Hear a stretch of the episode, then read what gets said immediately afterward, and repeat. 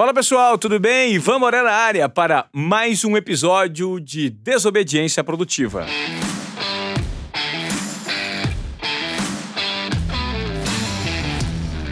Hoje eu recebo aqui no estúdio Pedro Nascimento. O Pedro Nascimento é o publisher, é o responsável pela MIT Sloan Management Review, que nada mais é do que a revista do MIT no Brasil. Ou seja, tem um conteúdo muito, muito rico no que diz respeito à inovação, é, novos formatos de comunicação. Para você que é empreendedor e quer se informar sobre tudo que está acontecendo nos principais centros do mundo, certamente por meio do MIT Sloan Management, desculpa, vou falar de novo, MIT Sloan Management Review, você vai se informar em alto nível. Pedro, que prazer recebê-lo aqui. Ivan, super prazer estar aqui. É ótimo poder falar, não só acho que num podcast que tenta comunicar muito o que a gente tenta comunicar, que é como o Brasil inova e pode ser cada vez mais inovador. Mas acho que está aqui com gente interessada e gente curiosa, assim. Isso é uma das características que eu particularmente mais valorizo, que é a curiosidade e é o que levou a gente a querer ajudar o brasileiro a ser mais curioso por meio dessa publicação. Legal. Me conta como é que você caiu nessa revista, cara. Você é um cara do meio editorial já, de revista? Você tem um background nisso ou caiu de paraquedas? Caí bem de paraquedas, para falar a verdade. É, na verdade, eu comecei a empreender alguns anos atrás, é, mas com conhecimento, né? Eu, pouco tempo depois de sair da universidade, decidi com alguns sócios, vamos empreender, o que, que a gente consegue empreender sem necessariamente precisar de muito capital. E a decisão que a gente falou, que a gente chegou é, pô, consultoria, né? Vamos tentar aprender o máximo possível e utilizar isso, esse conhecimento, para ajudar organizações, ajudar empresas a terem uma performance melhor. E assim a gente começou nesse setor, abrimos uma empresa de, de consultoria é, que trabalha com liderança, depois uma empresa de recrutamento, compramos uma empresa de recrutamento e seleção, e por aí vai. Até que um dado momento, a gente, a gente acho que percebeu duas coisas, né? A primeira é que a gente queria fugir um pouco disso e explorar novos modelos de negócio, né? Eu brinco que a gente estava mais preocupado com empreender do que com que negócio a gente ia abrir. A gente só queria é, empreender novos negócios, fazer coisas diferentes. E quando a gente olhou para o mercado de editorial, para esse mercado de publishing, a gente percebeu, acho que, duas coisas muito fortes, né? A primeira é que ele é um mercado baseado eminentemente em conhecimento, em conteúdo, que é o que a gente estava acostumado, né? Eu brinco que, apesar de eu nunca ter trabalhado com edição na vida, se tem uma coisa que eu sempre fui na vida é leitor. Então, de certa forma, a gente percebeu o próximo negócio que a gente for empreender precisa ser relacionado a conhecimento, porque a gente vai se sentir menos deslocado. E a segunda coisa que a gente percebeu, e aí eu acho que isso tem muito a ver com essa vontade do empreendedor de encontrar é, é, problemas no mercado para receber, é que o mercado editorial ele está em profunda transformação, né? A gente percebe que no Brasil a gente não sabe direito para onde ele vai. Talvez a única certeza é que ele vai se tornar mais digital, mas como a gente ainda não sabe. E quando a gente olha lá para fora, e a gente é bem conectado é, com os movimentos que têm acontecido lá fora, a gente percebe que as principais publicações do mundo já se tornaram digitais, já tem fontes de receita muito grandes relacionadas à tecnologia. Tipo, cara, momento perfeito. O Brasil precisa se digitalizar mais e aprender mais sobre tecnologia. O mercado no Brasil está muito mal, então, né? Eu brinco que os tubarões estão fora d'água. Ou seja, você tem um, uma possibilidade de crescimento e de, de ocupar um nicho no que diz respeito a oferecer conhecimento para as pessoas muito grande. Perfeito. A, a brincadeira que a gente faz é o seguinte: já que ninguém sabe para onde esse mercado vai no Brasil, alguém tem que tentar entender. Alguém tem que tentar inventar, na verdade. E talvez, talvez um pouco a, gente tenha sido um pouco presunçoso, mas quando a gente decidiu empreender esse mercado, a gente falou: por que não a gente? Por que não a gente entender como o mercado editorial brasileiro vai se digitalizar? Por que não a gente tentar entender melhor formas do brasileiro consumir conteúdo? E principalmente, por que não a gente tentar educar o brasileiro no que se refere a inovação, tecnologia, digital, que são coisas que a gente tanto precisa aprender mais? E como surgiu esse selo do MIT? Como você conseguiu, não sendo do ramo, trazer um conceito tão forte por meio de uma publicação física e também digital? Ótima pergunta. É, esse, inclusive, foi. Acho que uma das, das partes mais interessantes da, dessa parceria foi a, a, a, talvez a clareza dos dois lados em relação às expectativas que um poderia ter do outro. Quando a gente começou a. Quando a gente tomou a decisão de entrar nesse setor, a gente falou: precisamos de um parceiro que tenha um conteúdo que esteja relacionado ao que a gente vê como necessidade de Brasil. Né? A gente não queria ter um parceiro qualquer, pudesse falar de qualquer coisa. O que a gente percebeu é, se, né, pelo menos na nossa leitura, uma das grandes demandas do Brasil hoje, principalmente da economia brasileira, é digitalizar, é ser mais competitivo a nível global, né? Acho que essa pauta toda que a gente fala sobre startups, sobre unicórnios, etc., tem a ver com isso. Talvez com uma digitalização da economia brasileira que, infelizmente, não é rápido o suficiente. E a gente falou: beleza, precisamos de um parceiro que entenda muito de digital. Fomos na meca do digital do mundo, que é o MIT. E quando a gente começou a conversar com eles, a conversa foi muito franca. E eu lembro que a primeira conversa que eu tive com a, com a Slow Management Review americana foi: ó, não entendo nada desse mercado, não sou desse setor, não entendo nada de revista. Porém, a gente entende que existe uma demanda enorme no Brasil para consumir esse tipo de conteúdo. E a gente entende que essa marca, por ser muito poderosa, pode atrair muitos interessados. Então, se a gente consegue atrair as pessoas e o conteúdo é de qualidade, a gente consegue de fato educar. Né? A gente tinha muito essa relação. Não adianta só o conteúdo ser bom e não adianta só a marca ser legal. A gente precisava dos dois. E aí o que a gente propôs para eles é: ó, eu não enxergo revista como produto. Para mim, revista é canal. Tem vários produtos possíveis que a gente pode testar inclusive podcast, né? aproveitando que a gente está no podcast, ou vídeo, tem muito produto que dá para testar. E aí o que eu falei para eles é: ainda não sei quais a gente vai usar, mas apesar de talvez não ter tanto conhecimento de publishing, a gente tem conhecimento de colocar produtos de pé. Uhum. É, eu brinco que a minha profissão é empreendedor, não é publisher. A gente falou, cara, e se a gente testar coisas diferentes no Brasil, contar para vocês, se vocês quiserem replicar nos Estados Unidos, ótimo, vocês já tiveram alguém para apanhar antes. E, e, talvez a sorte que a gente deu foi ter conversado com uma, com uma escola tão empreendedora porque a reação deles foi exatamente essa. É, gente que entende muito de publishing, de revista, a gente já teve como parceiro. A gente já sabe o comportamento deles. Gente que quer inventar coisas novas com nossos produtos, vai ser útil pra gente, porque, né, tira da gente o custo de inovar. Vocês inovam pra gente, depois contam.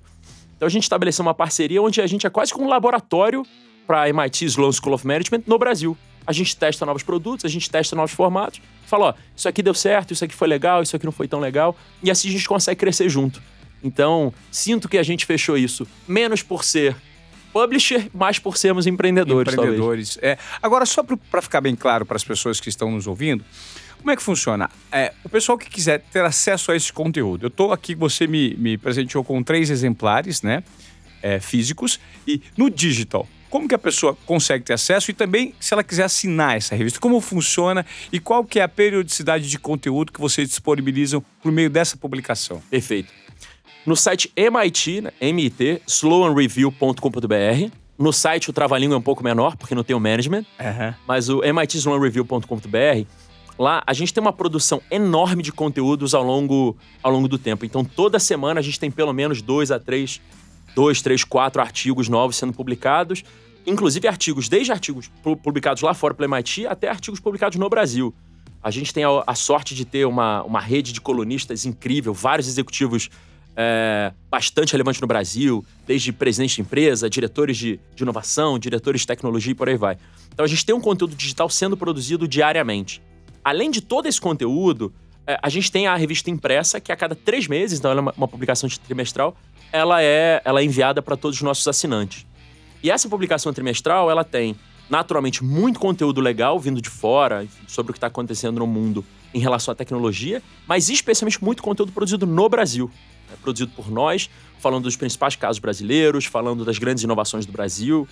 E eu brinco, né? Dando luz e dando vitrine para o que de fato os brasileiros estão fazendo de inspirador em relação a digital, né? Então, no site, qualquer pessoa que entrar vai ter muito conteúdo de graça para acessar. Se essa pessoa quiser se aprofundar, quiser co ler coisas mais densas, mais profundas, que é bem a pegada do MIT, né? Pesquisa, ela pode assinar diretamente pelo site e aí ter acesso a todo o conteúdo digital, receber a revista em casa, participar dos nossos eventos e por aí vai. Eu queria que você explicasse, Pedro, é, por que o MIT é tão forte no que diz respeito a conceito e é, conceito, inovação e educação de vanguarda. Essa pergunta é excelente e, eu acho que cada vez mais ela, ela se mostra relevante para os tempos atuais. O MIT ele foi fundado como uma escola para formar engenheiros, né, especificamente. Depois, naturalmente, eles, eles expandiram para outros setores. É basicamente o ITA do Brasil? A gente pode fazer esse tipo de comparação? Essa comparação não só faz sentido, como ela é, ela é. Acho que ela é muito fortuita. O ITA foi quem apoiou na fundação do ITA foi justamente o MIT. Ah, eu não sabia. Sim, um dos professores do MIT na década de 60, se eu não me engano, é, veio para o Brasil exatamente para apoiar a fundação do ITA. Na verdade, acho que um pouco antes. Mas sim, o, o MIT participou ativamente da fundação do ITA e as bases conceituais da, de escola mesmo do ITA foram muito inspirados no MIT. E, e com essa mesma intenção do ITA, né? Como a gente forma uma, uma, uma mão de obra tecnológica forte, relevante, mas não só isso. Como a gente forma pessoas que são visionárias no uso da tecnologia, né?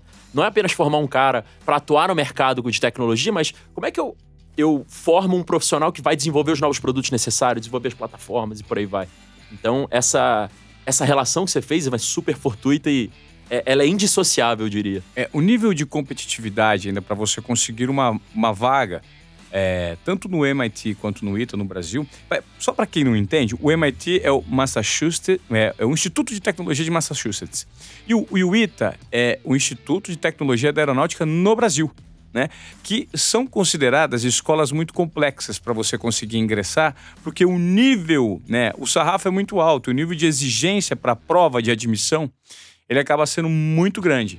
Então as pessoas buscam. É, tanto que aqui no Brasil quanto lá, as pessoas que conseguem ingressar nesse curso né, da faculdade são tidos como gênios, né?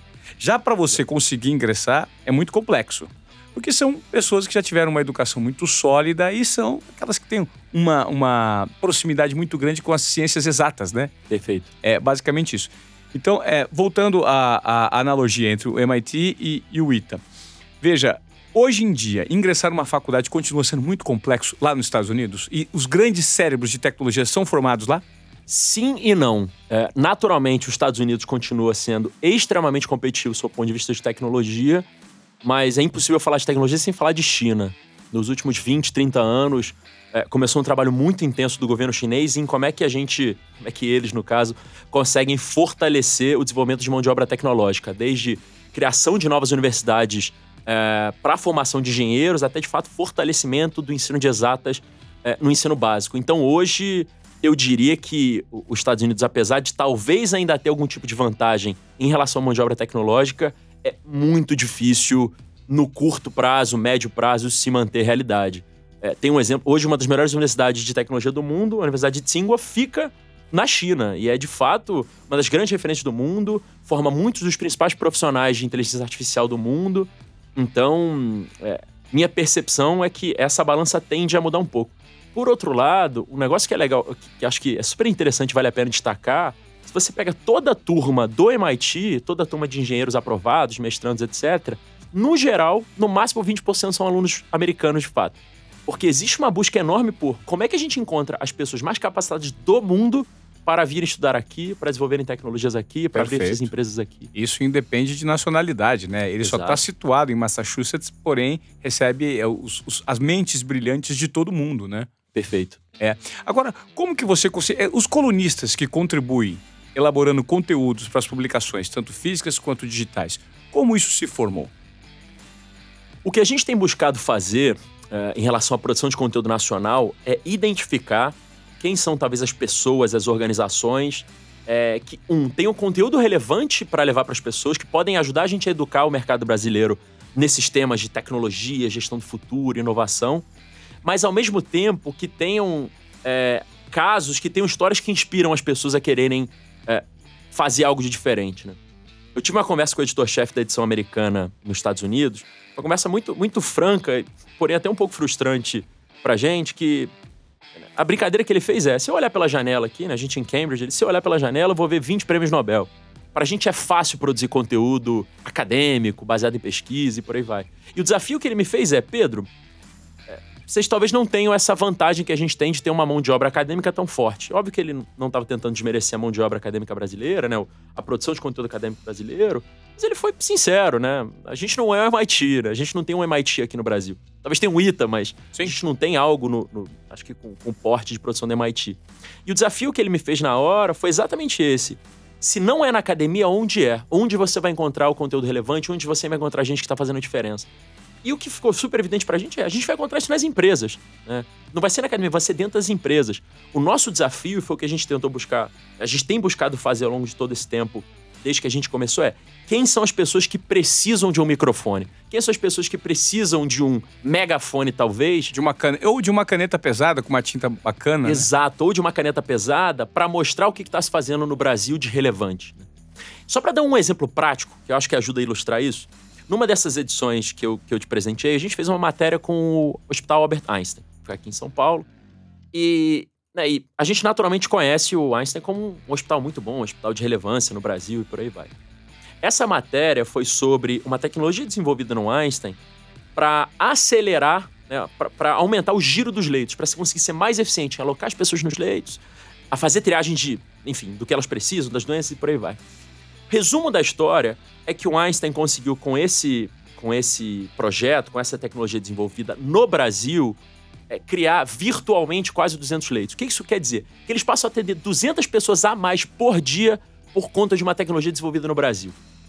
Por que eu acho que esse caso é tão icônico? Porque às vezes a gente tem uma impressão de que tecnologia só é bom se vier de fora, se vier de Estados Unidos e China, ou que a gente não é capaz de inovar, que a gente é muito brilhante para gambiarra, mas nem tanto para tecnologia de ponta. Acho que a gente tem umas ilusões como Brasil que uma das funções primordiais para mim da MIT Sloan Review é quebrar isso e mostrar. Tem gente muito brilhante no Brasil. Tem tecnologias incríveis sendo criadas no Brasil e a gente precisa dar voz para elas. Então é isso que a gente está fazendo. Como é que a gente, respondendo finalmente sua pergunta, como a gente, como a gente consegue colunistas, como a gente consegue material, procurando quem está fazendo coisa relevante precisa de um megafone. Perfeito. que a gente tenta fazer dar o um megafone para essas pessoas. É, a gente tem aquela, aquela síndrome de vira-lata, de achar que nós somos inferiores, porque somos de fato um país pobre. 80% da população no Brasil não tem acesso à educação de qualidade. A gente tem que é, é, levar isso em consideração, né?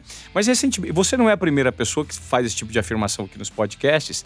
Tanto que recentemente eu conversei com o pessoal da Plug and Play, que estabeleceu o escritório aqui em São Paulo recentemente, e eles me diziam que é, se não me engano, quem ganhou um hackathon da, hackathon da, da, da NASA foi um brasileiro que descobriu como usar satélites para descobrir manchas de petróleo é, no mar e, e, e ajudar com a, com, a, com a, localização disso. Ou seja, o brasileiro tem muito potencial, mas nós mesmos é, temos uma autoestima baixa relacionada ao nosso posicionamento comparado com países afora, no que diz respeito à inovação, entendimento, tecnologia. E não é, né? Nós, na verdade, precisamos só criar um ecossistema que fomente iniciativas bacanas e que dão resultado para que isso inspire outras pessoas.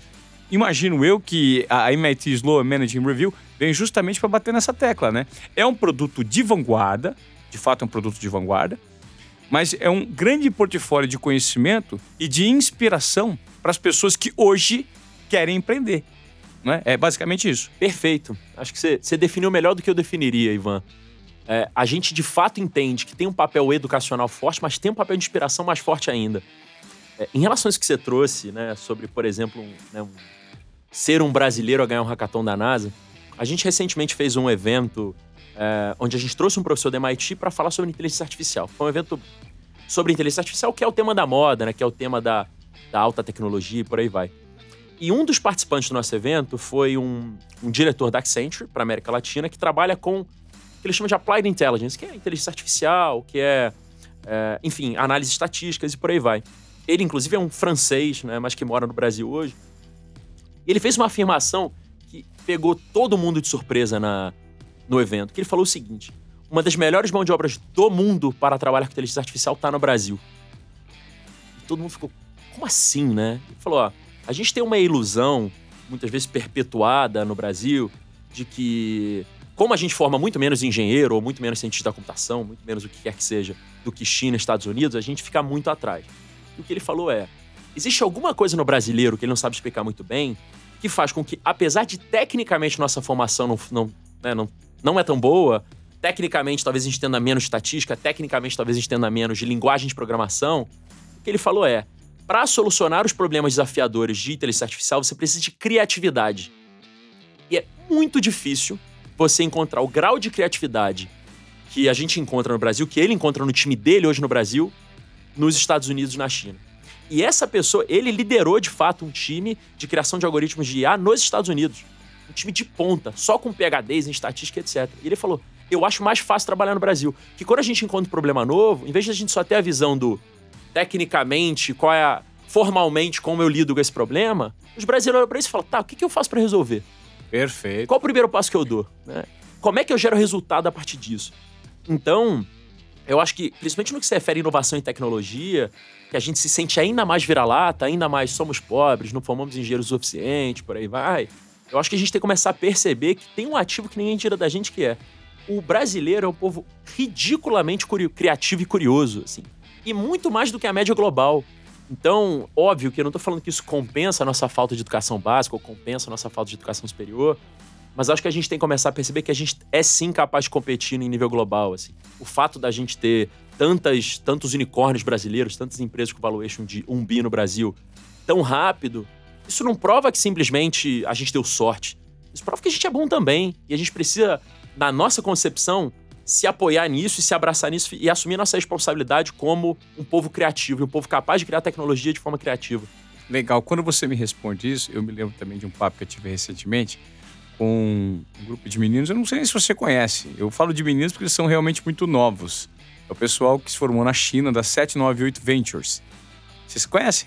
O Otávio, o Pedro, o Ronaldo Lemos. O Ronaldo, sim. Então, o Ronaldo está nesse grupo. Ele foi o único que não, não esteve presente aqui no nosso bate-papo, porque ele estava com compromissos específicos, mas o pessoal todo estava aqui. E nós estávamos conversando e eles me trouxeram alguns dados relacionados à China que, que me espantaram, né? Eles explicaram que, enquanto nós somos originalmente um país de formação de advogados, né? A China, paralelamente a, a isso, do, do outro lado da balança, são formadores de engenheiros. Enquanto formamos aqui 20 mil engenheiros é, por ano, lá eles formam 6 milhões. Difícil competir, né? É difícil competir. Mas quando você fala do quesito criatividade, é interessante a gente trazer é, para o assunto o seguinte. Veja, hoje fala-se muito de inovação, né? Inovação em tecnologia, inovação em tecnologia. E as pessoas não entendem necessariamente que o conceito de inovação ele não está vinculado única e exclusivamente a metodologias e a informação e a tecnologia como ela circula hoje. Mas está muito vinculado a comportamento.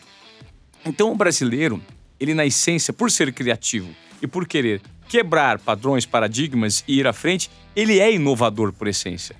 Só basta ele canalizar isso, ter oportunidade e perceber que o momento de empreender é o momento certo. E eu queria te fazer a próxima pergunta relacionada a isso. Como você vê o terreno do empreendedorismo e o fomento desse crescimento? Como você vê esse fomento no Brasil hoje? Eu sinto que é, a gente né, passou por um, por um momento grande no Brasil, e aí, pelo menos na minha opinião, de supervalorização do que era a grande empresa, do que seria a empresa brasileira competi competitiva a nível nacional, enfim. A gente teve, inclusive, acho que várias decisões econômicas de tentar só olhar para o campeão nacional. Acho que todo mundo lembra disso, assim.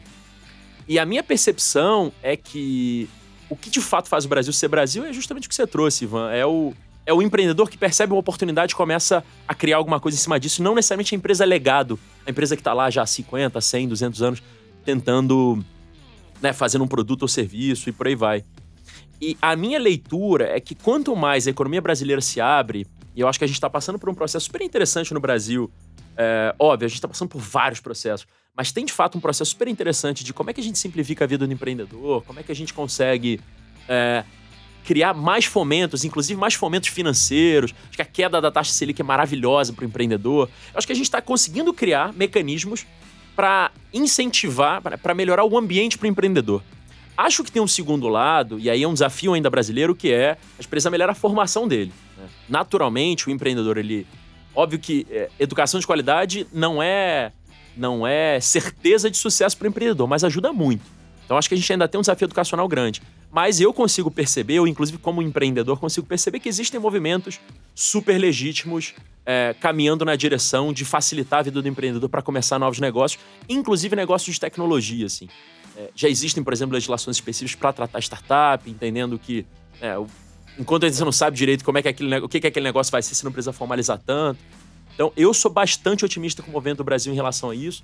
Porque eu acho que está acontecendo um negócio, Ivan, isso tem super a ver com a nossa conversa, como finalmente a gente está tendo casos, finalmente a gente está vendo startups brasileiras de sucesso, finalmente a gente está vendo startups brasileiras valendo um bilhão de dólares, eu acho que isso finalmente está trazendo para a gente o caso prático, o exemplo de falar, ó, dá para fazer isso no Brasil, vamos tentar facilitar os próximos, sabe?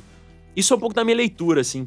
É, porque, querendo ou não, um, um país com um Estado do tamanho que é o Estado brasileiro, tem decisões que a gente precisa de apoio do poder público, assim. Eu acho que o poder público está começando a perceber que, dadas as condições certas, acho que, dados os incentivos certos, o brasileiro é de fato capaz de criar empresas super competitivas a nível global, assim. Acho que demorou para a gente perceber isso, mas finalmente estamos percebendo. Então, eu, eu sou bem otimista em relação a isso. E é, é, bom, é sempre bom também a gente deixar é, frisar, né, Pedro? Porque hoje, quando nós falamos de startup, startups, a gente sempre mira é, a startups. Ah, startup é boa quando é unicórnio, quando é unicórnio. E, e é interessante que o empreendedor não necessariamente precisa ter essa ambição, esse nível de exigência de mexer com startup e unicórnio, porque de repente a startup pode ser unicórnio, mas não necessariamente ela vai dar resultados, ela dá retorno financeiro. Né? Ela é unicórnio por conta das rodadas de captação, por conta. Enfim, mas de repente não consegue abrir um IPO, não consegue é, é, é, dar lucro, né? E, e aí encontra-se maneiras, é, porque não tem regulamentação para que essa startup vá adiante. Então é importante que de repente o cara monte um negócio com o propósito de entregar uma dor para uma, solu uma, uma, uma solução para uma dor que o mercado está sentindo e comece ali no pequeno, né? Tentando sempre não priorizar a grana que ele vai ganhar, mas o propósito que ele está envolvendo na ideia dele e a execução. Né? Isso é muito importante para o empreendedor hoje em dia, né? Perfeito. É, isso me lembra de uma, uma piada, se é que você me permite, que dizia que um grupo de empreendedores resolveu abrir um bar no, bar no Vale do Silício. E a premissa do bar era o seguinte: o bar era de graça e era open para todo mundo. Você podia entrar, consumir o que quisesse, não pagava nada. E a, a piada é a seguinte: no primeiro dia, eles tiveram um milhão de pessoas dentro do bar e foi considerado um sucesso. E essa é a piada no final das contas. É. Só porque tinha um milhão de pessoas lá, era de graça, eles gastavam muito dinheiro. Assim, não tinha nada para considerar aquilo um sucesso. Mas tinha um milhão de pessoas lá dentro, então isso foi considerado. E isso me lembra, inclusive, um dos nossos conselheiros né, da publicação, o Silvio Meira, que é um grande pensador é, de digital brasileiro. Ele fala um negócio muito engraçado. Ele brinca que a gente tem que parar de, de olhar para o unicórnio como medida de sucesso, como animal medida de sucesso. Ele fala: tem um animal que é o que a gente tem que usar, que é aquele gato como quando come o grão de café, é, né? Quando ele espelha o grão de café, o grão de café passa a valer 10 vezes mais. Aquilo é um bom sinônimo de animal pra gente se inspirar, né? Não um animal Sim, fictício. Perfeito. Porque a brincadeira que ele faz é o seguinte: né? se a gente não consegue resolver um problema real de forma rentável, o que isso está gerando, na verdade, no, no longo prazo, minha opinião, um prejuízo para muita gente, né? Porque no longo prazo você está construindo um castelo de cartas. Eu não tô falando que essa é a realidade de todos os unicórnios, mas tem muitos unicórnios no mundo que são castelos de cartas, né? O WeWork foi um bom exemplo disso, Sim. né? Um valuation super inflado, um negócio de vale muito, vale muito, vale e muito. Começou a desmoronar aos pouquinhos. Começou a desmoronar aos pouquinhos, né? Porque exatamente o que você falou, Ivan, não gerava nada, né? Não gerava valor. E, e, eu acho que é curioso porque no longo prazo, eu acho que isso traz, traz certos malefícios, porque naturalmente os investidores começam a perceber que quem sair antes vai se dar bem, mas tem umas pessoas que vão ficar para trás. E no curto prazo, o que isso acaba gerando pra gente, e na minha opinião, acho que a gente acaba se acostumando um pouco mal, a gente passa a consumir vários serviços subsidiados que nunca fizeram sentido. E eu acho que tem um exemplo legal disso. Todo mundo deve ter percebido que estão. Né, a, febre dos, dos patinetes, né? Tá acabando. Estão recolhendo vários patinetes por aí vai. Ah, e ela já tá fora do Brasil, né? Aí ela já saiu, né? Já saiu do Brasil, exato. E muitas pessoas não perceberam que, apesar de ser super legal ter lá o patinete baratinho pra você andar, aquele modelo de negócio nunca parou de pé. O que aconteceu foi a gente, de certa forma, se iludiu com um negócio subsidiado por um tempo, achando que um dia aquele negócio ia dar algum tipo de retorno. Mas no final das contas, novamente, é um pouco que a gente trouxe, era um pouco castelo de cartas, assim. Óbvio, eu não tô criticando o modelo de negócio da Yellow, mas acho que em relação ao patinete tem vários eh, exemplos globais que a gente pode olhar. É isso, assim, é. Pô, que legal, tô, tô pagando super barato por um produto que não deveria custar isso, deveria custar mais, mas o cara tá fazendo isso para atrair, atrair, atrair gente, e no final virou bar no Vale do Silício. O cara olha para aquele um milhão de pessoas e fala: nossa, esse um milhão de pessoas estão bebendo de graça no meu bar e agora? O que, que eu faço, né? Então, eu acho que a brincadeira do, do Silvio Meira é muito legal, né? Vamos tentar ser o gato que, que come o café e ele passa a valer 10 vezes mais. É basicamente o que o Facebook fez quando não sabia como monetizar, né?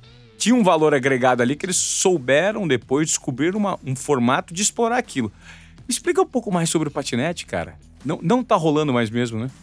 Não, a percepção é o seguinte: na verdade, qual, qual é a lógica? A lógica, e eu tive a oportunidade de conversar com um grande amigo meu que trabalhou num banco de investimento no Vale do Silício por algum tempo, hoje já está de volta ao Brasil, falou o seguinte: ó, a lógica é simples. Se for bem barato, muita gente vai entrar. Uma hora, essa quantidade enorme de. A quantidade de pessoas que começou a usar vai ser grande o suficiente para as pessoas não quererem. É, como é que eu posso explicar? Para o custo de mudar ser alto. Vou tentar dar um exemplo melhor. Eu comecei a usar o Uber. Que o Uber, como todo mundo usa, eu vim de Uber para cá, acho que é um exemplo interessante. Eu comecei a usar o Uber a 10 reais. O pressuposto é o seguinte: se o Uber passar a ter uma parcela grande o suficiente da população, uma hora ele vai poder chegar e falar: ó, vamos cobrar um pouco mais caro. Perfeito. E várias pessoas vão falar, pô, eu Vai gerar uma dependência tempo. daquilo tão grande, um costume, né? Um hábito das pessoas de utilizarem. E a ideia é essa. Quando gente suficiente usa e gerou hábito, você vai lá e aumenta um pouquinho o preço. A ideia do patinete, pelo menos esse meu amigo ele trabalhou no investimento do Bird nos Estados Unidos, por isso que, né, não, não quero avaliar o, o modelo de negócio da Yellow, mas isso de fato é uma informação sobre, sobre esse modelo de negócio nos Estados Unidos. Ele falou: ó, a nossa intenção é ter tanta gente acostumada a usar patinete que na hora que a gente quiser aumentar em 50% do preço, as pessoas vão falar, já tô acostumado e tá de boa. Porque eles já ficaram refém da ferramenta. Já ficaram reféns da ferramenta. É, essa é a ideia, a ideia real, né? Isso que ele falou foi um investidor. Essa era a ideia real do modelo de negócio. Só que aí tem um problema, na verdade, um, para mim, um dos maiores problemas nessa visão de modelo de negócio é o seguinte.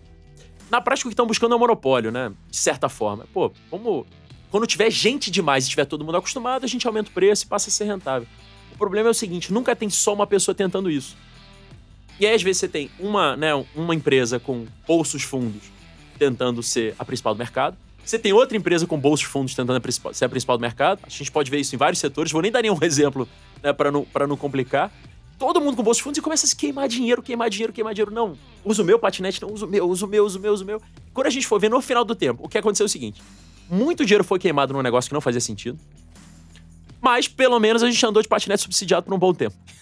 é verdade. E quem ganha com isso é o, é, o, é o, consumidor. No final, quem ganha com isso é a gente. Talvez a gente ganhe por um tempo e se, fique mal acostumado, porque a gente descobre que não fazia sentido ser do jeito que era. Mas no curto prazo a gente sai ganhando. Óbvio, eu acho que eu particularmente tenho uma preocupação, Ivan, que é a preocupação com como é que o mercado financeiro passa a enxergar isso, né? Porque se a gente começa a colocar muito dinheiro, né, começar a investir em coisas que são promessas que não se sustentam no longo prazo, eu, a, a minha percepção, e eu acho que isso já está acontecendo no caso da WeWork, é um bom sinal disso, a mim, o meu medo e a minha percepção do que de fato está acontecendo é que os investidores vão começar de fato a ser menos. É, ter menos apetite a risco. Começar a perceber, por exemplo, que, cara, talvez essas ideias aqui legais não sejam tão legais assim. Por um lado, vai se investir menos em castelo de cartas. Por outro lado, talvez a gente invista menos na próxima ideia de que vai mudar o mundo. Sim. Né? Porque naturalmente esse apetite a risco vai diminuir. Por exemplo, no Brasil, né, voltando a talvez aquela pergunta do ambiente brasileiro, eu acho que no Brasil a gente ainda precisa de apetite a risco, né? A gente precisa de Sim. investidores querendo investir, falando, cara, isso tem chance de mudar o Brasil, isso tem chance de fazer sucesso, por aí vai. Então eu acho que tem um risco nisso aí. Por outro lado, né? Vamos aproveitar e andar de Uber barato, patinete barato, quanto a gente puder. É, exatamente. é, Pedro, veja, você é, tá, tá à frente de uma publicação com um conteúdo bem interessante, né? É, com, você explicou aí quem são seus colunistas, quais são os cases que vocês exploram nessa publicação de vocês, é, eu noto que hoje, essa revolução digital que vivemos, né, esse ambiente propício a você consumir informação de todos os canais possíveis e imagináveis, ele, de certa forma, dificulta é, você peneirar o que de fato é bom e o que não é bom.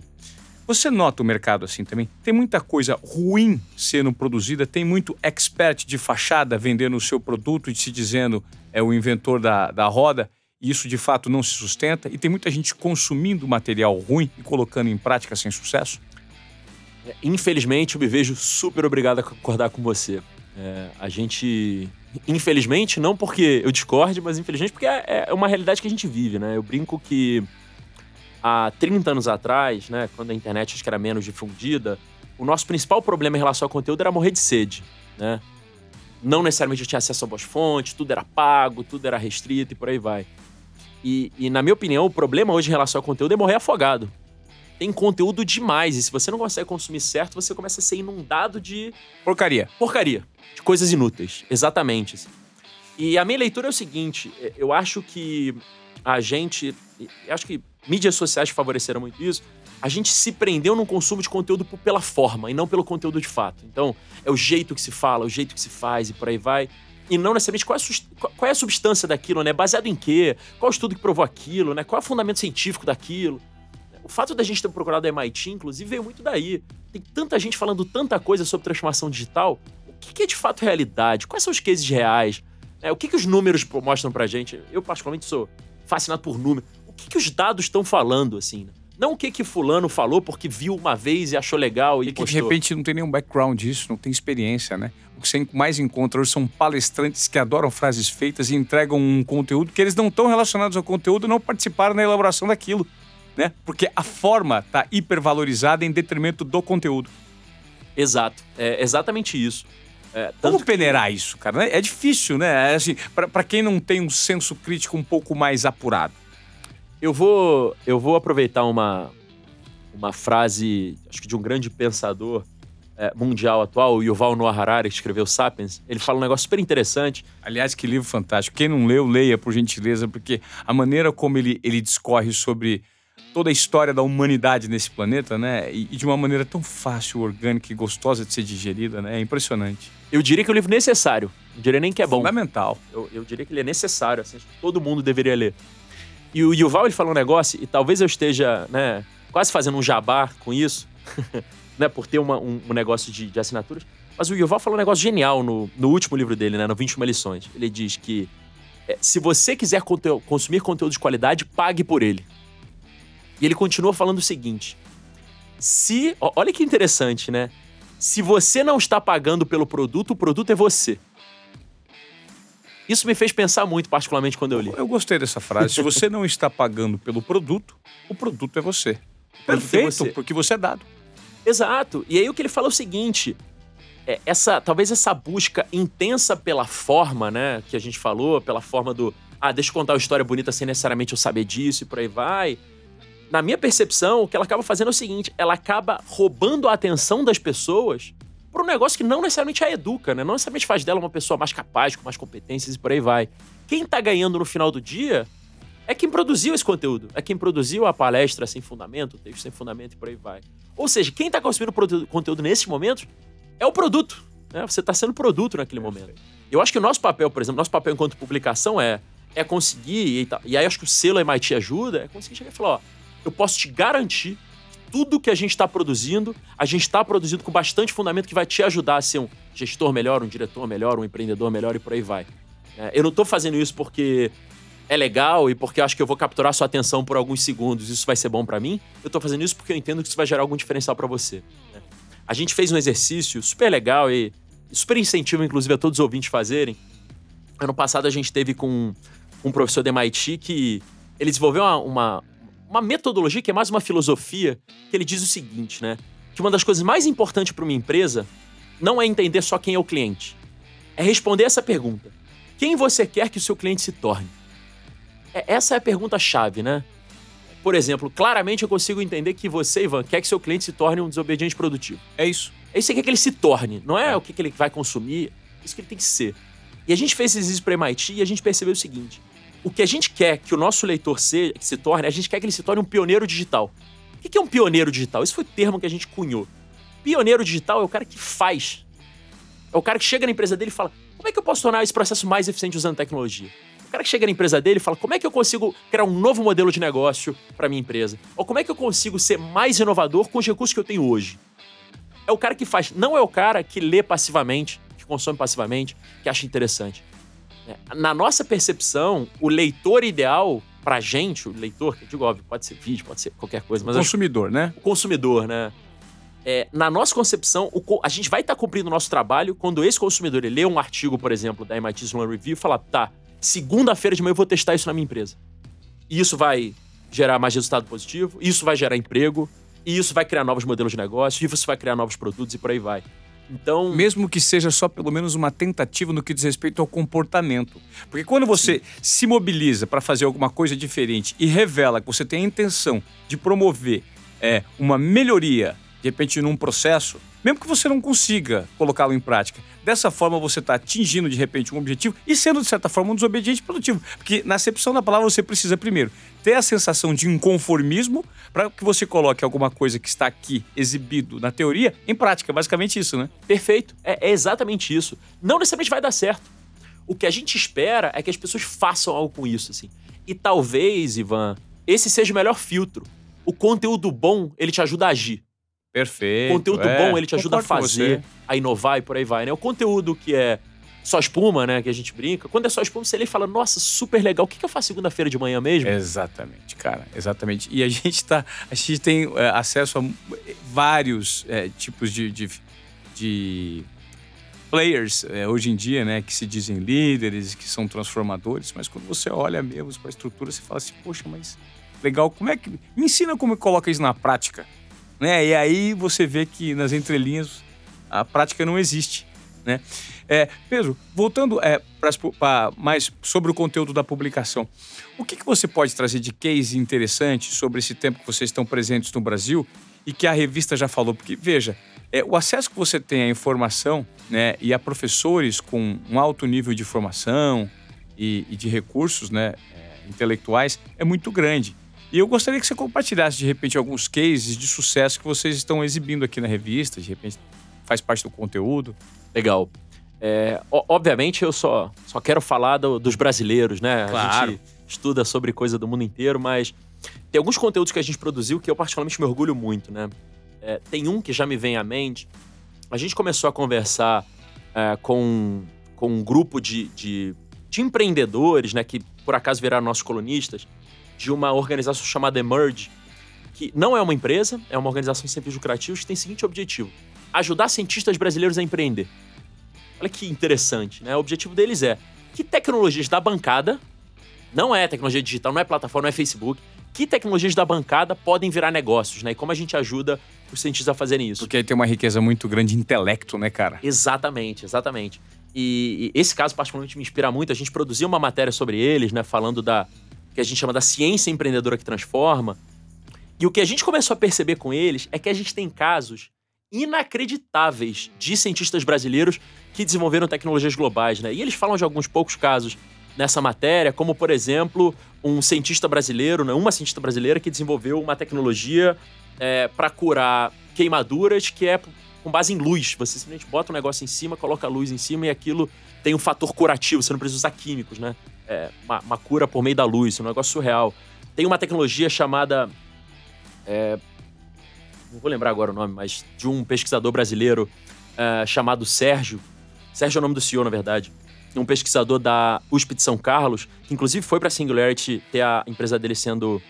É, ser aceler acelerada. acelerada. Tá. E ele desenvolveu basicamente um equipamento que você coloca né, na cabeça das pessoas e você consegue medir pressão craniana. Falei, beleza, parece um negócio super simples. Até essa empresa, a única forma de medir pressão craniana era furando o crânio das pessoas. Ah, vá. Até hoje, a forma de medir pressão craniana, que é um. Várias doenças né, podem advir desse, desse tipo de problema, era literalmente furando a cabeça das pessoas. Um físico brasileiro da Universidade de São Carlos, no interior de São Paulo, teve um problema e falou: não é possível que a única forma seja furando o crânio de alguém. E desenvolveu uma tecnologia é, que hoje já está sendo acelerada nos Estados Unidos, e a ideia é ela ser distribuída para hospitais no mundo inteiro, que você simplesmente encosta isso na cabeça da pessoa e você consegue medir pressão craniana. Isso não é um novo Facebook ou um novo é, Instagram. Isso não é uma, uma empresa simplesmente de tecnologia, talvez software, né? Que a gente está muito acostumado. Isso é tecnologia de ponta. Isso é ciência sendo transformada em empreendedorismo, assim. Então, eu acho que esse caso da, The Merge, né? Dessas pessoas que têm, têm trabalhado com, com, né, com essa transferência né, da bancada, de fato, pro, pro, pro um negócio, tem me inspirado muito por isso, porque a gente começa a ver que tem tanto brasileiro fazendo coisas incríveis. E a gente fica, cara, como é que a gente não sabe disso? Como é que a gente não fala disso? Como é que essas pessoas não estão, sei lá, na televisão inspirando os próximos empreendedores, né? É impressionante que você me fala, me vem à cabeça o código Bill Gates, né? Pra quem não assistiu, já tá no ar faz um tempo na Netflix. E nada mais é do que um, um dos maiores empreendedores que nós tivemos, né? Que estava no momento certo, na hora certa, o Bill Gates. E depois de ter alcançado tudo que ele já alcançou em relação ao acesso à fortuna e visibilidade, ele resolveu dedicar todo o tempo dele full time para filantropia e para acabar com alguns problemas, como a poliomielite, como saneamento básico. É basicamente isso, né? São pessoas que transformam a vida das próximas gerações de seres humanos que vão pisar aqui por meio da tecnologia, né? Então, se de repente atirar nesse propósito, mesmo no ramo do empreendedorismo, né? Porque as pessoas às vezes, às vezes confundem filantropia. Ah, na filantropia não tem dinheiro. Mas para você gerir a filantropia, você precisa de grandes gestores por trás, né? Perfeito. E, eu acho que é interessante nisso que você trouxe, Ivan, que eu, eu particularmente sou, sou, muito envolvido com um movimento chamado capitalismo consciente. Né? Faço parte, inclusive, do conselho global desse movimento. E, e, a gente defende né, uma forma de fazer capitalismo que é essa forma de. É, o dinheiro só, vale, só faz sentido ser ganho se a gente está resolvendo um problema de verdade, né? Se a gente está de fato cumprindo um propósito e por aí vai. Inclusive, a gente ficou super feliz, né? A gente, quanto movimento, ficou super feliz de isso ter sido pauta em Davos, no Fórum Econômico Mundial, né? Sim. Pela primeira vez, a gente começou a falar que negócio tem que resolver problemas do mundo, né? E, e quando a gente olha para o Brasil, eu acho importante destacar, Ivan, que tem muita oportunidade no Brasil para, de fato, fundar negócios de sucesso, negócios rentáveis, resolvendo problemas reais. Eu e meus sócios, né, a gente tem, tem alguns outros negócios, a gente vive explorando oportunidade, né? E uma hora a gente começou a estudar, curiosamente, né, sobre construção civil. O déficit habitacional do Brasil é absolutamente surreal. Tem muita gente, muitas famílias hoje que não têm casa no Brasil. Ou que, tem, ou que moram em situações de vulnerabilidade. Ou seja, às vezes você tem três, quatro famílias dentro da mesma casa. Se uma empresa, e aí fica aí uma dica né, para os empreendedores que estiverem ouvindo a gente, se uma empresa consegue aumentar consideravelmente a eficiência do processo produtivo de casas populares, o que essa empresa está fazendo é criando um modelo de negócio rentável que resolve um problema seríssimo do Brasil, que é o, o déficit habitacional que a gente tem no Brasil. Assim como, e acho que esse é um. Eu quis falar de construção civil porque acho que a gente olha menos para isso. Se a gente falar de educação, criar uma boa tecnologia educacional resolve um problema seríssimo brasileiro, né? Perfeito. Ou, que por somos exemplo- um país com uma educação muito falha, muito bamba, né? Exato, a gente tem muitos desafios em relação a isso. Ou, por exemplo, a gente né, tem um- uma pessoa no nosso conselho, Fernando Martins, que uma das empresas que ele é conselheiro, investidor, é uma empresa que certifica produção é, né, agropecuária para garantir que ela é sustentável.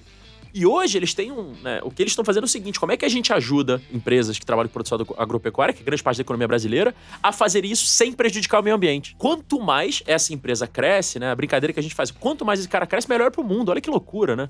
Tem empresa que quanto mais cresce, mais ferra, né? Mais polui, mais polui, mais suja. mais é, efeito colateral para o meio ambiente, danos ambientais. Exato. E acho que tem empresas que hoje estão tentando. As empresas estão tentando resolver problemas grandes do Brasil, elas conseguiram mudar essa fórmula de tal. De, de- de um jeito que eu acho super interessante, que é.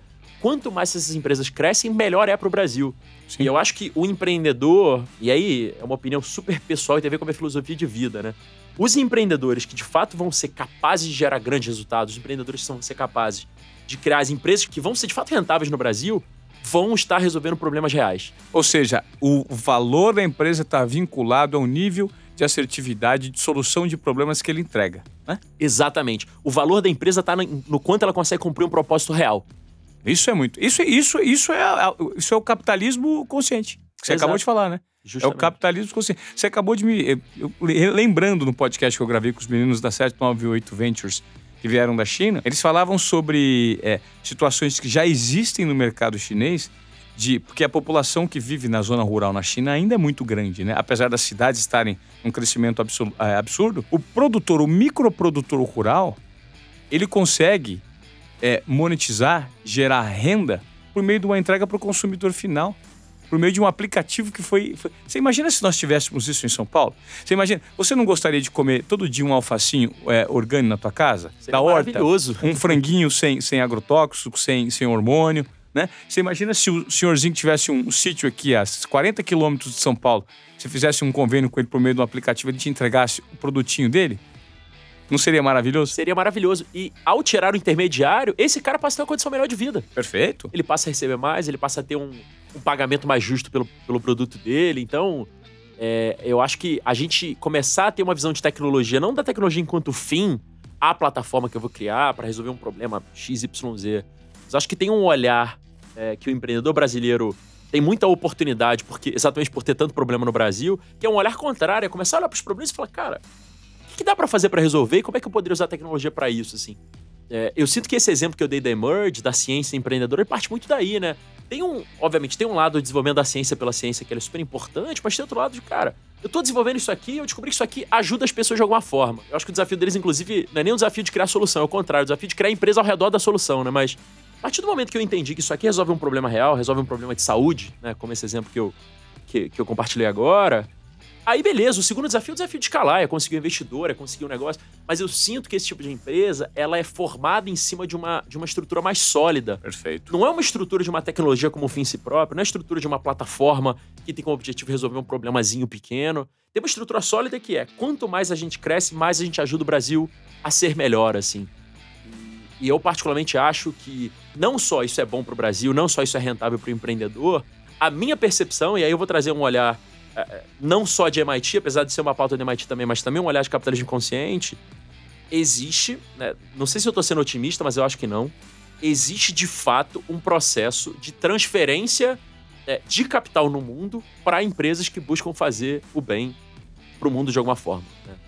Um caso que eu acho que é super icônico, o Larry Fink, que é o, o CEO da BlackRock, que é a maior, a maior firma de investimentos do mundo, né? Eles têm mais de um trilhão em ativos. É um negócio inacreditável. Ele escreveu, ele já está três anos publicando cartas sobre o que, que, ele acha que as empresas deveriam fazer. Então ele escreveu uma carta sobre propósito, uma carta sobre relação com as partes interessadas. A última carta dele, eu achei, encheu de esperança em relação ao mundo, especialmente por ter sido alguém controlar o dinheiro. Sim, é um cara que tem, ele detém todo esse capital na mão e ele decide onde aplicar. Ele, ele é o maior player nesse, nesse segmento. Exato. E, e, a carta ele fala o seguinte: que não dá mais para as empresas se iludirem achando que, por exemplo, o aquecimento global é um problema de longo prazo.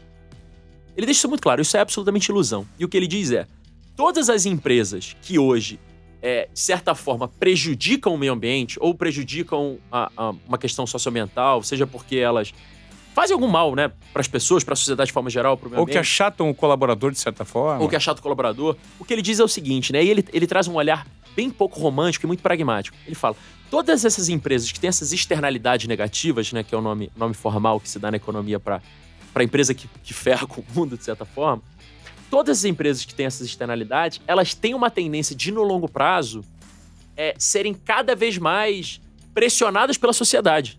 Então ela fala, ele fala, tem uma tendência natural de, por exemplo, a empresa que polui muito ser cada vez mais sobretaxada. Até certo ponto que ela vai ser inviável. Ele deixa isso muito claro. E além, e além do nível de conscientização do consumidor. Porque a partir do momento que você sabe que aquela empresa ela entrega um produto bom, mas ela arrebenta, ela, ela massacra os colaboradores que de repente produzem a, a, um custo miserável do outro lado do mundo, você deixa de. Isso é o caso da Nike. Perfeito, Hã? exato. Então o que ele percebe é o seguinte: e olha que, que olhar interessante, que olhar pragmático. Essas empresas, no longo prazo, não são rentáveis. Essa é a percepção básica dele. Ó. Se a empresa polui demais hoje, eu sei que no longo prazo, ou o consumidor vai começar a revidar, ou o governo vai começar a revidar. Alguém vai começar a revidar. E o que ele fala é o seguinte: ao longo dos próximos anos, o nosso portfólio, né, ele fala de um portfólio de um trilhão, mais de um trilhão de dólares, o nosso portfólio vai começar a sair de empresas que a gente entende que causam algum tipo de prejuízo socioambiental e ir para empresas que não têm esse tipo de passivo. E o que eu acho interessante disso que ele está falando é o seguinte, né? A gente fala, beleza, é uma, uma carta de intenções, é um negócio bonito, parece um negócio romântico.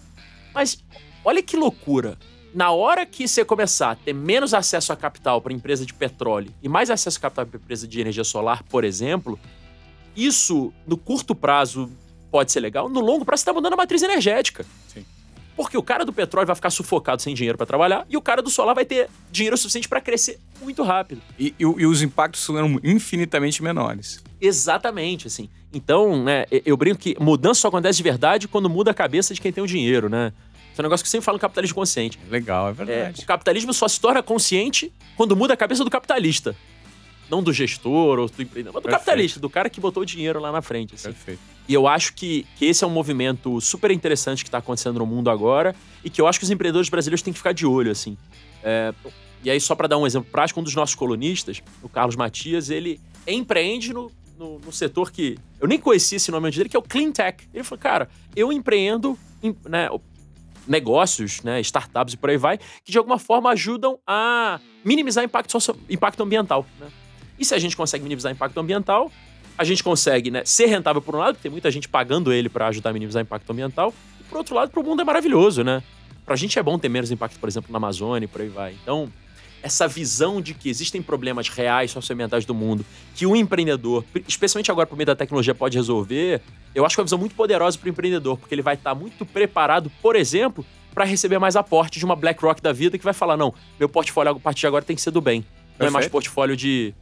Tubarão do mercado. Tubarão do mercado, perfeito. É, é engraçado que esses exemplos que você, tá, que você me passou agora, eles são é, o conceito central de, talvez do livro mais interessante que eu tenha lido, cara, nesse momento, que é um livro francês, Reinventando as Organizações, do Frederic Laloux.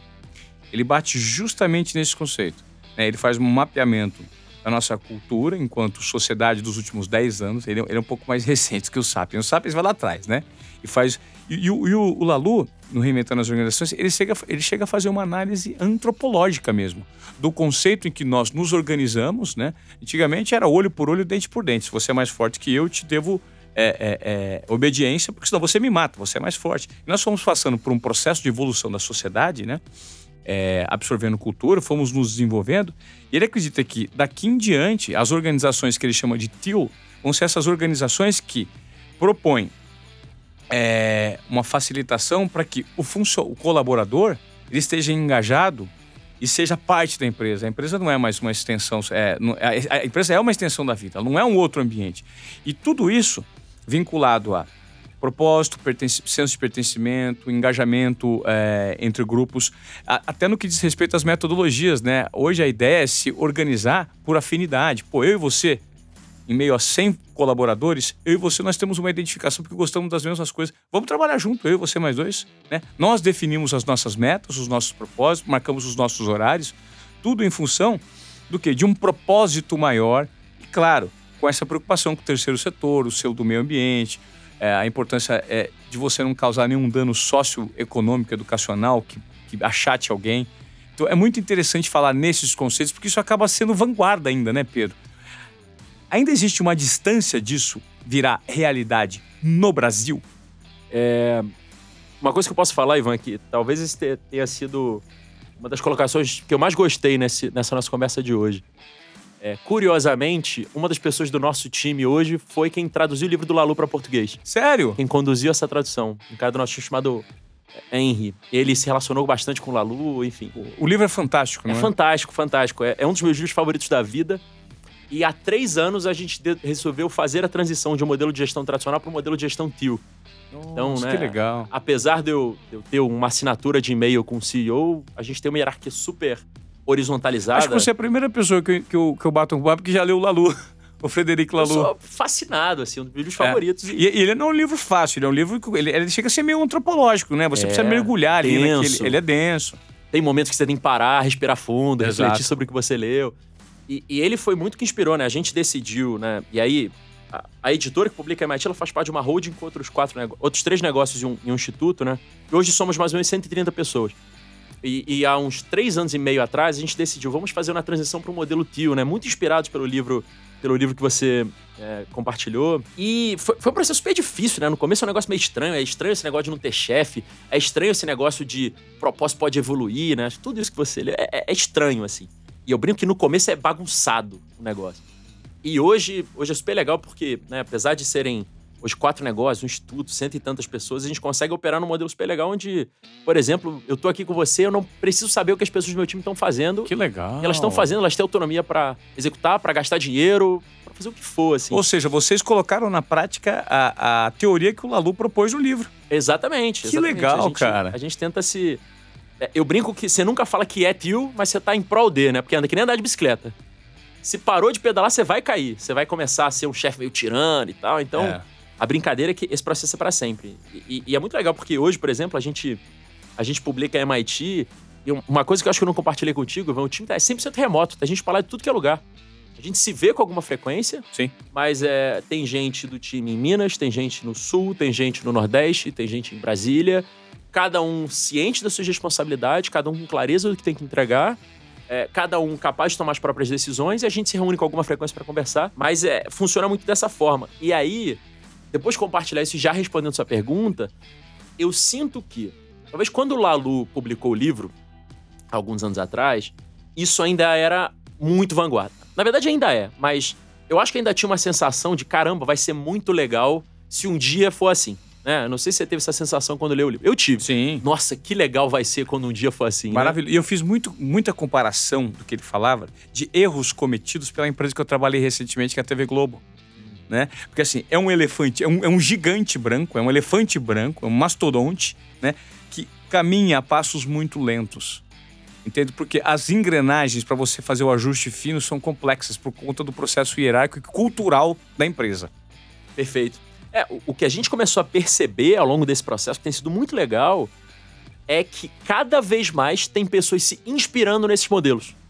Cada vez mais tem pessoas falando, cara, por que não nessa direção, né? Então, olha que interessante, né? Apesar de eu, de eu hoje estar super à frente da MIT, ser minha, minha grande prioridade, eu às vezes me envolvo com alguns outros projetos, né, dentro da, da nossa holding. E recentemente, por exemplo, eu fiz uma viagem para o Japão, olha que loucura, para Tóquio, uh, para conversar com uma empresa de energia japonesa que leu o livro do Lalu e o que eles estavam buscando é o seguinte: como é que a gente consegue ser menos hierárquico e ser mais tio? Né? Engraçado que o Japão talvez seja os países mais hierárquicos do mundo, né? E eu lembro que eu passei uma semana em Tóquio conversando com eles e fazendo workshop com eles para falar, cara, não foi nem tentando implementar nada do Lalu, foi mostrando como a gente faz, ó. É assim que a gente tenta fazer no Brasil. E, e, e, acho que me trouxe muita esperança aquela conversa que eu tive com eles, porque, cara, se uma empresa num dos países mais hierárquicos do mundo, que é o Japão, que tem uma cultura hierárquica desde sempre, é, tá começando a perceber que o jeito tradicional de gerir as organizações já não tá mais dando tanto resultado, e aí, por várias razões que, inclusive, você trouxe, né, Ivan? Porque anda muito devagar, porque não consegue se adaptar. Já tem muita gente olhando para isso e falando, cara, não é possível que não tenha um jeito diferente. São processos engolindo pessoas. São processos engolindo pessoas. E a minha leitura, e eu sou um otimista inveterado, a minha leitura é a seguinte: quando a gente começou há três anos e meio atrás a implementar esse modelo, a tentar, tentar ser tio no, no grupo Anga, na MIT, por aí vai. Na verdade, a MIT não existia na época, mas a MIT no Brasil. Quando a gente começou a tentar implementar esses modelos, não tinha muito com quem conversar. Isso é um negócio curioso, não, não tinha muita referência, não tinha, não tinha, assim, era meio que a gente meio sozinho ali, vendo o que, que funcionava, dando com a cara na parede, errando, fazendo besteira. E hoje, três anos e meio depois, não é como se tivessem tantas empresas no Brasil que já operam no modelo desse. Mas tem bastante gente, tem uma quantidade legal de gente pra gente conversar, assim. A gente já consegue ter encontros com outras organizações que também estão tentando modelos de hierarquia mais horizontal. A gente já tem conversas com empresas que estão implementando vários modelos holacracia, sociocracia, enfim, tem vários modelos super diferentes. Então, isso particularmente está me deixando muito otimista. Até porque, né, e aí quando a gente volta para o começo da nossa conversa, quando a gente fala de digital, é, não adianta você ter produtos digitais e pessoas analógicas dentro da empresa. Não adianta você ter produtos digitais, uma empresa super tecnológica, se o jeito de gerir é da década de, né, do século XVIII, do século XIX. Você falou assim. tudo, cara. Isso é muito interessante. Por isso que a inovação, ela não está única exclusivamente na tecnologia e no processo. Ela está no comportamento. Né? Com certeza, perfeito. E o comportamento nada mais é, gente, do que se abrir, estudar, ler, tentar entender, parar para pensar que tudo que você fez até então pode ser feito de uma maneira um pouco mais assertiva, menos hierárquica, pensando menos em você, pensando mais no coletivo. Isso é inovação, né? O, o selo de inovação, ele vem carregado de uma série de comportamentos que estão por trás dele, que as pessoas não necessariamente entendem, né? Mas é básico, cara é o entender melhor a si mesmo e ao próximo em relação a como melhorar os processos, como eu posso me doar mais, como eu posso ser mais feliz fazendo aquilo, em menos tempo de repente e colocando mais propósito no conceito que eu aplico, né? É basicamente isso. Cara, Pedro, olha, foi um enorme prazer compartilhar esse podcast com você. Eu acho que o, o que você conseguiu nos oferecer de conteúdo né? E o que você oferece de conteúdo não está só na sua fala, nesse, nesse bate-papo que nós tivemos, está aqui no MIT Sloan Management Review. É, essa aqui, vocês estão com três edições já no Brasil. Três edições, exato. Ela é trimestral, você já me deu as três edições, muito obrigado pelo presente. E eu queria só que você, para terminar, me falasse dos encontros presenciais que vocês promovem, que são tipo seminários de conhecimento, mentoria, como funciona isso? Legal. A gente faz trimestralmente. Na verdade, a ideia é que seja trimestral. A gente fez o primeiro no finalzinho do ano passado. A gente faz um evento chamado Frontiers, que nosso objetivo é sempre trazer gente do MIT para falar sobre algum tema que a gente acha que é relevante e trazer brasileiros justamente para confrontar essas ideias. Primeiro evento vai ser dia 31 de março, onde a gente vai trazer a pesquisadora Stephanie Warner, que é uma pesquisadora super incrível do MIT, faz um trabalho sobre digitalização de alguns setores estratégicos, então ela trabalha muito com saúde, com varejo, com sistema financeiro, seguros e por aí vai. É, e a ideia é trazer ela e também várias empresas e vários pensadores brasileiros para falar um pouco sobre como é que o mundo está trabalhando modelos de negócios digitais e como é que a gente está tratando isso no Brasil. De qualquer forma, a ideia é que esses encontros sejam trimestrais. Então, cada três meses é, a gente sempre vai trazer alguém do Brasil, reunir executivos, reunir pensadores e tomadores de decisão que vão ser capazes de segunda-feira de manhã fazer alguma coisa com isso, reunir essas pessoas, a gente ter debates interessantes ali e utilizar isso para, enfim, transformar isso em inovação de verdade, né? Não só na, na, inovação nas ideias, mas inovação nos processos, no comportamento. E as vai. pessoas podem ter acesso a esse cronograma que vocês vão propor nesses encontros presenciais por meio do site? Por meio do site, tudo no site da, da MIT Sloan Review é, né, mitsloanreview.com.br, tudo você consegue acessar por lá, saber dos eventos, da nossa agenda e por aí vai. Legal. Pedro, tem alguma coisa que, que eu não te perguntei que você gostaria de ter falado para encerrar o nosso bate-papo? Olha, a gente falou de tanta coisa diferente que eu sinto que já, já, já vai ser interessante, já foi interessante o suficiente para mim e eu espero para quem estiver ouvindo também. Legal, foi um prazer enorme ter recebido você aqui. É, espero que esse projeto aí transforme a vida dos empreendedores né, e pessoas que querem ter acesso a conteúdo de relevância no Brasil, porque esse tipo de empreendedorismo está muito vinculado ao conceito que você é, é, pregou aqui, que é o capitalismo responsável, né? Capitalismo consciente. Consciente, faz muito sentido. Capitalismo consciente. Obrigado pelo seu tempo e obrigado pelos seus conhecimentos compartilhados com a gente. Muito obrigado, Ivan. Valeu, Pedro. Pedro Nascimento no Desobediência Produtiva.